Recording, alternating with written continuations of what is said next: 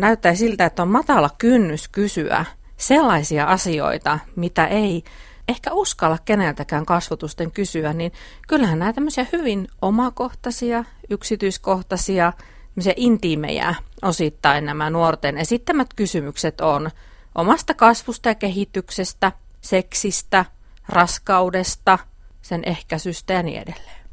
Onko tänä päivänä suuri osa terveystiedosta kuitenkin sellaista äh, hyvin virallissävytteistä, ehkä valistavaa, eikä niinkään keskustelevaa? Niin, monenlaista terveystietoahan meillä on saatavilla. Että onhan esimerkiksi kouluopetuksessa mahdollisuus siihen keskusteluun. Tietenkin valistuskampanjat on, on sellaisia, missä, missä sitten tuodaan tälleen, tällä tavalla isoille kohderyhmille tietoa.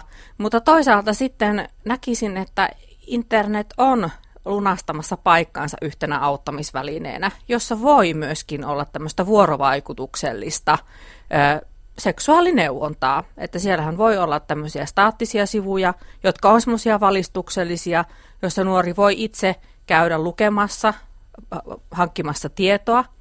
Toisaalta siellä voidaan vastata kysymyksiin viiveellä ja myös ihan reaaliajassa. Ja osittainhan on tämmöisiä erilaisia chat-tyyppisiä ryhmiäkin, olemassa eri järjestöille ja myöskin näitä palveluja on nuorisopalvelu, kaupunkien nuorisopalveluilla. Mutta sitten täytyy myöskin muistaa, että se tieto, mitä seksuaaliterveydestä internetissä on, niin se ei ole aina sitä oikeaa tietoa.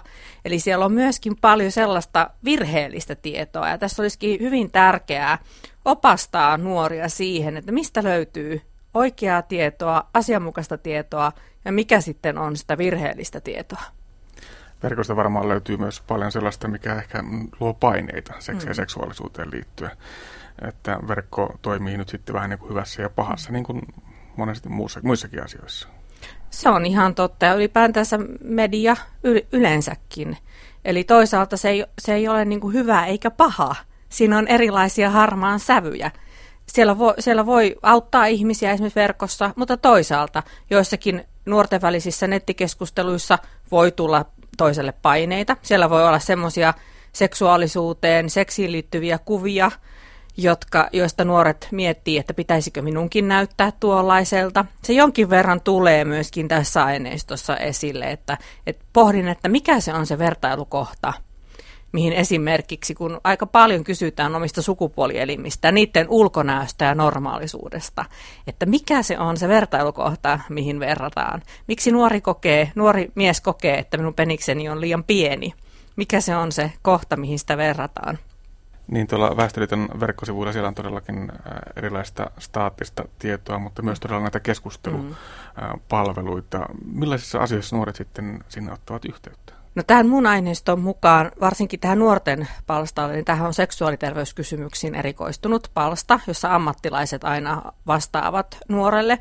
Ja tässä mun aineistossa niin suurin osa kysymyksistä liittyy seksuaalisen toimintaan, siihen murrosian ja kasvuun, nuoruusiän kasvuun ja kehitykseen sekä sitten raskauteen, eli ihan raskauden ehkäisyyn ja siihen, että varmistetaan sitä raskauden mahdollisuutta siinä omassa elämässä. Että ne oli ne kaikista kysytyimmät aihealueet tässä tutkimuksessa. Nämähän on sellaisia asioita, mitkä nuoria kiinnostaa ihan sen muutoksen, sen murrosiän ja nuoruusiän kehityksenkin vuoksi. Näistä asioista seksuaalisuudesta tulee hyvin omakohtainen asia ja se kiinnostaa, mietityttää. Toisaalta nämä nuoret aika paljon kuvas näissä kysymyksissään erilaisia ongelmia. Eli esimerkiksi seksuaalielämän alueella jotain ongelmaa, mikä oli jo koettu, tai sitten esimerkiksi omassa kasvussa ja kehityksessä epäiltiin, että esimerkiksi olen jotenkin epäkehittynyt – tai sitten raskauden ehkäisyn osalta niin kerrottiin raskauden ehkäisyyn liittyvistä ongelmista tai jopa ennakoitiin sitä, että voisiko minulle tulla jostakin e-pillereistä sivuvaikutuksia tai ennakoitiin sitä, että voiko, voiko minulla tulla ongelmia seksissä, vaikka ei ollut vielä aloittanut seksielämää kenenkään kanssa.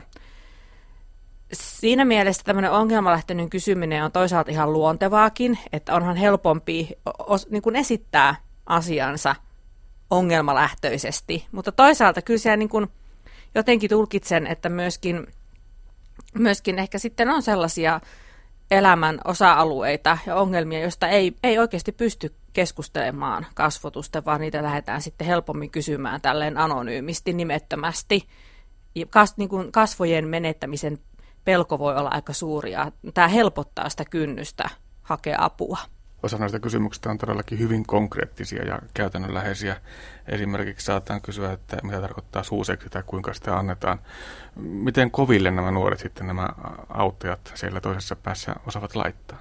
Niin kyllähän tietenkin, jos mietitään sitä vastaajan näkökulmaa, niin siinähän täytyy olla hyvin tarkkana, että millä tavalla – lähtee niitä asioita avaamaan ja käsittelemään. Mutta meillähän kaikki Väestöliitossa on seksuaaliterveysalan ammattilaiset. Sinänsä kaikki ovat tottuneet vastaamaan näihin kysymyksiin.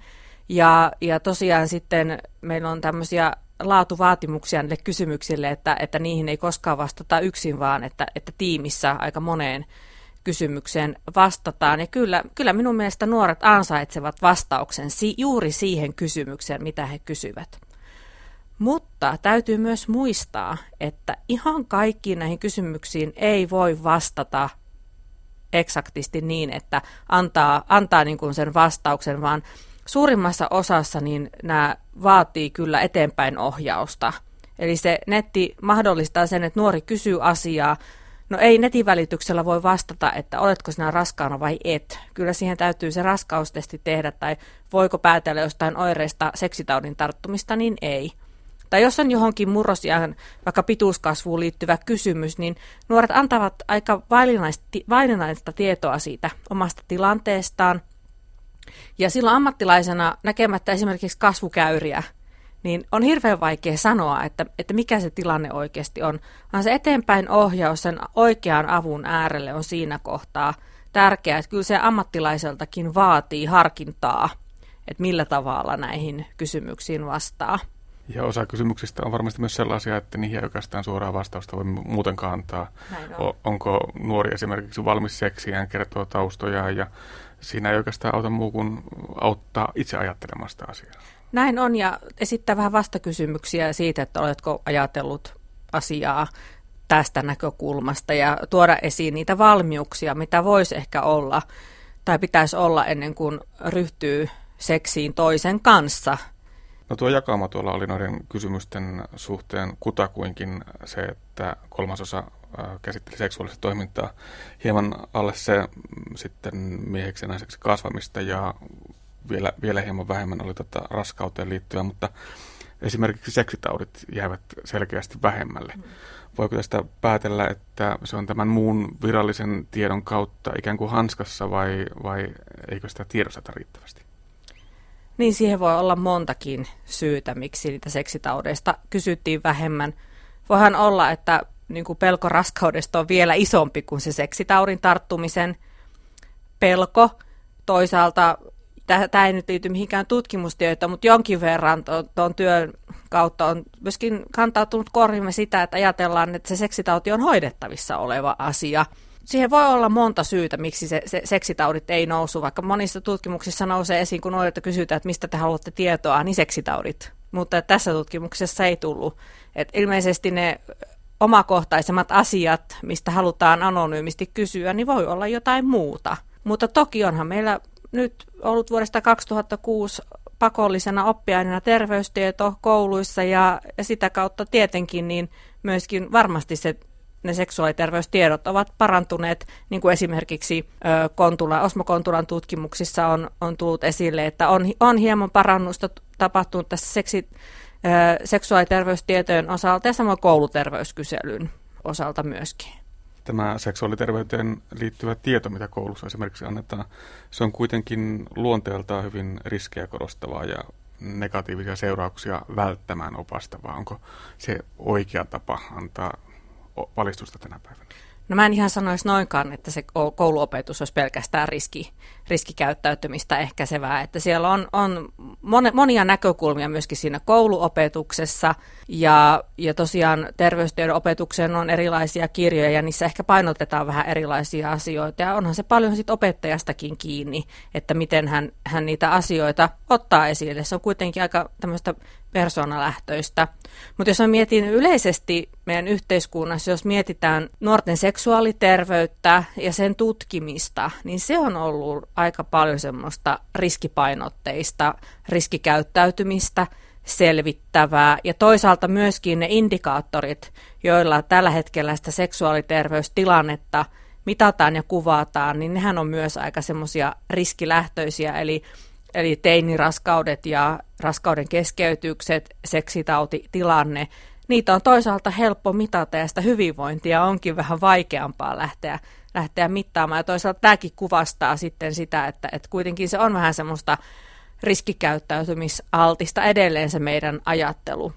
Ja se nuoren näkökulma ja tarve saattaa jäädä siinä kohtaa pimentoon ja on hyvin tärkeää, että me myös ihan – tämmöisissä luonnollisissa olosuhteissa nuori, nuorilta selvitetään, että, että mitkä heidän, mitä he, mikä heitä kiinnostaa ja yritetään vastata siihen tarpeeseen seksuaalikasvatuksessa ihan laajemminkin.